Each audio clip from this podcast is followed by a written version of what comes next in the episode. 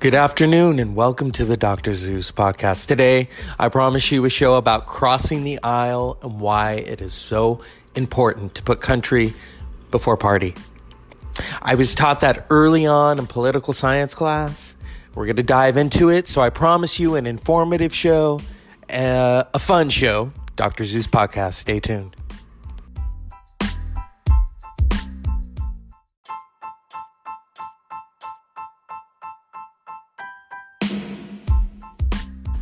Good afternoon and welcome to the Dr. Zeus podcast. Remember that moment in Ghostbusters where Egon said, Don't cross the streams? Crossing the streams could be bad. Well, in this instance, crossing the aisle is essential. People have been doing it since the beginning of our country crossing the aisle. Sometimes a Republican crosses the aisle, sometimes a Democrat crosses the aisle, sometimes an independent who really can cross both aisles, or a Whig. There used to be the Whig Party in the beginning of this country. And then it became the two party system where it that could have been a third party system. Very interesting. So here we are. When I was in college, let's see, that was 2003. This was my second incarnation to college because I went to college from 2000 to 2003, kind of floundered. And then 2003 to 2007, I had to take it seriously. Got um, my associates, my bachelor's degree. Um, but I remember taking a political science class with a professor that I've mentioned on this show before. Um, who received a, an award from the Daughters of the American Revolution and had to decline it because of their treatment of Marian Anderson. So, anyway, I had known her personally for decades. So, here I was taking her political science class, and it was informative. It was a, a, a life changer. And we talked about crossing the aisle which she really commended political people for doing.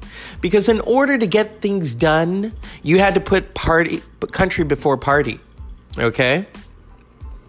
And so I wanted to highlight that with the DNC is that, you know, you had um, Kucinich, you had McCain, you had Colin Powell crossing the, the aisle to represent a new administration coming in because the current administration is defective. What do we do with a defective product? We get rid of it, okay? It doesn't go onto the conveyor belt. Well, unfortunately, in 2016, you all allowed this to occur. People are making cases for it through the Bible, which is actually, you know, there is a separation of church and state. So you need to respect that um, trying to scare people. Now the the current administration is saying that they're going to go to the polling places. Um, that's a form of um, not only harassment, tyrannical fear. That's something along the lines that Adolf Hitler did. And you know, you can disagree with me all you want. Oh, it's not like Hitler. That's exactly what Hitler did to scare people, fear mongering. Okay? So you need to be aware of what's going on.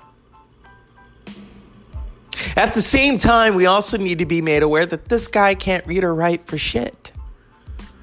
You know, it's like Deputy Dawg versus Marcia Clark. Yep. Who's going to win in this instance? Marcia fucking Clark, okay? All right. I mean, I don't want to dive too much into politics, or as they call it in Jamaica, the great Petra, dance hall queen is they call it politics because politics over there is really tainted as it is everywhere. But I want to commend those Republicans for crossing the aisle. I also want to commend Ana Rivera, or no, not Rivera. Ana Navarro, who is a political commentator, a Republican, for crossing the aisle. That tells you that there's a lot of work to be done. If everyone is trying to unite, that says something beautiful about our country is, you know, that throughout our differences, we can put party away for a bit and go, we, we, you know, it's all about country. So, car, party or country before party. Say that three times fast. So I want to commend them. Um, I don't expect him to do this. I was not a George W. Bush fan, but I will say that if George W. Bush, you know, crosses party lines, country before, because he believes all about country. That's what he says. That's what he claims.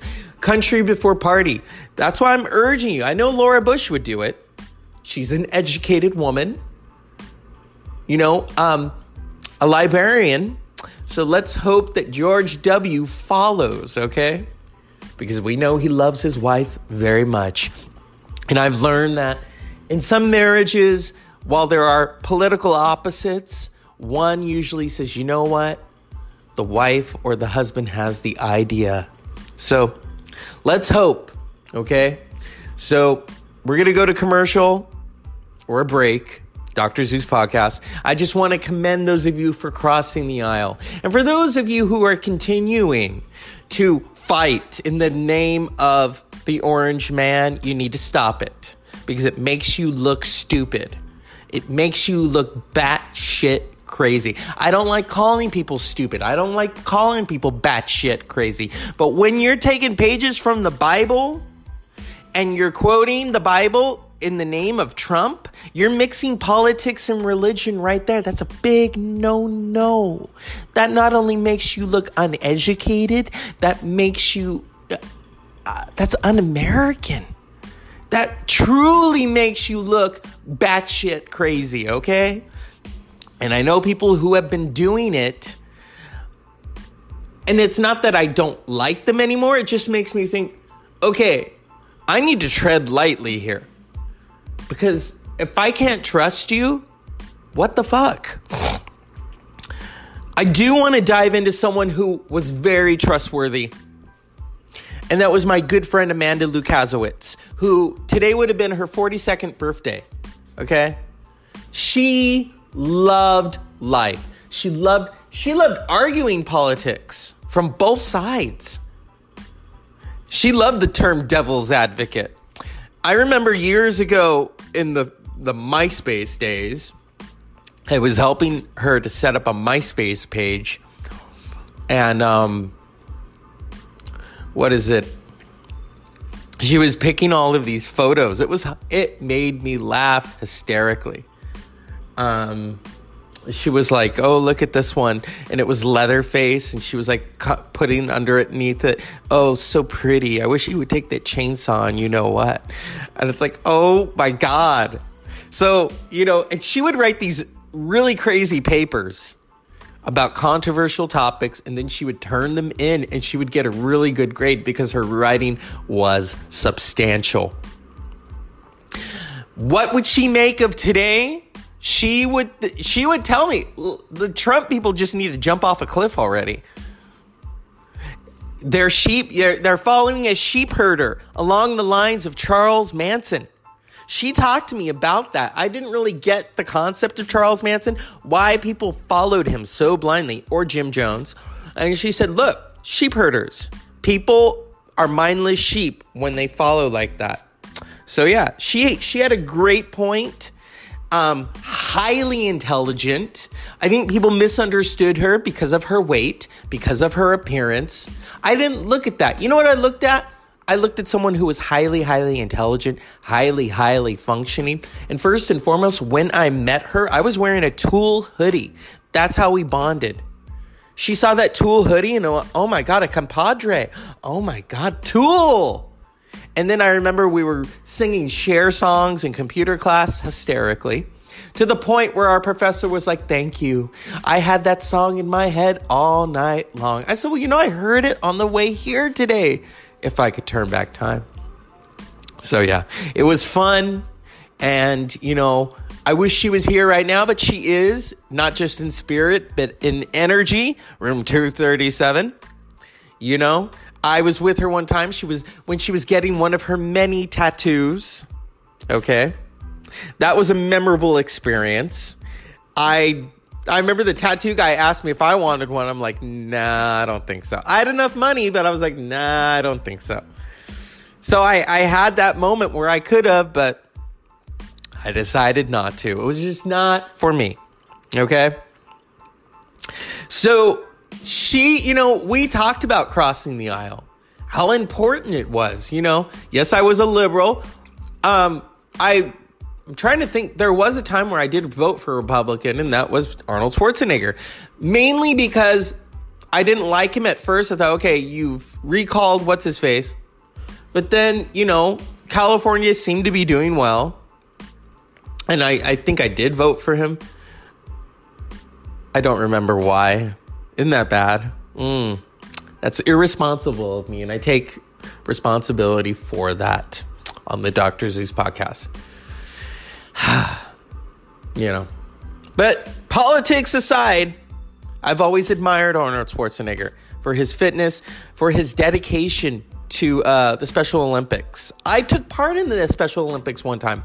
My school went there, and um, you know, my parents have always donated to the Special Olympics, so it was it was a moment. It was good to watch people compete.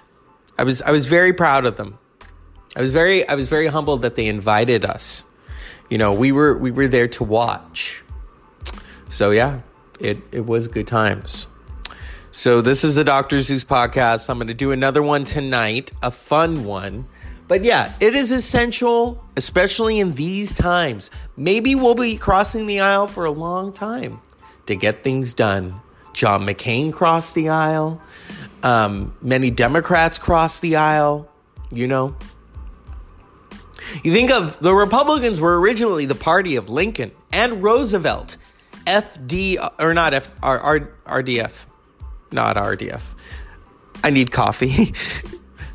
My father has talked about, you know, when it came to Republicans, you had Lincoln and you had Teddy Roosevelt. You know, yeah. It's no longer the party of that. You know, um, it's it's sad. It's sad because you know, yeah, maybe it's time for a third party, but then how is that going to work itself within the context? You know, remember the the Tea Party? Yeah, unfortunately, I do. Or that one lady, I'm not a witch. I'm like you. By saying that she wasn't a witch, she was a witch because she's using reverse psychology right there. Politicians love to do that. They love to get you in the ass, okay? So, as always, unpleasant dreams. Cross the aisle, not the streams.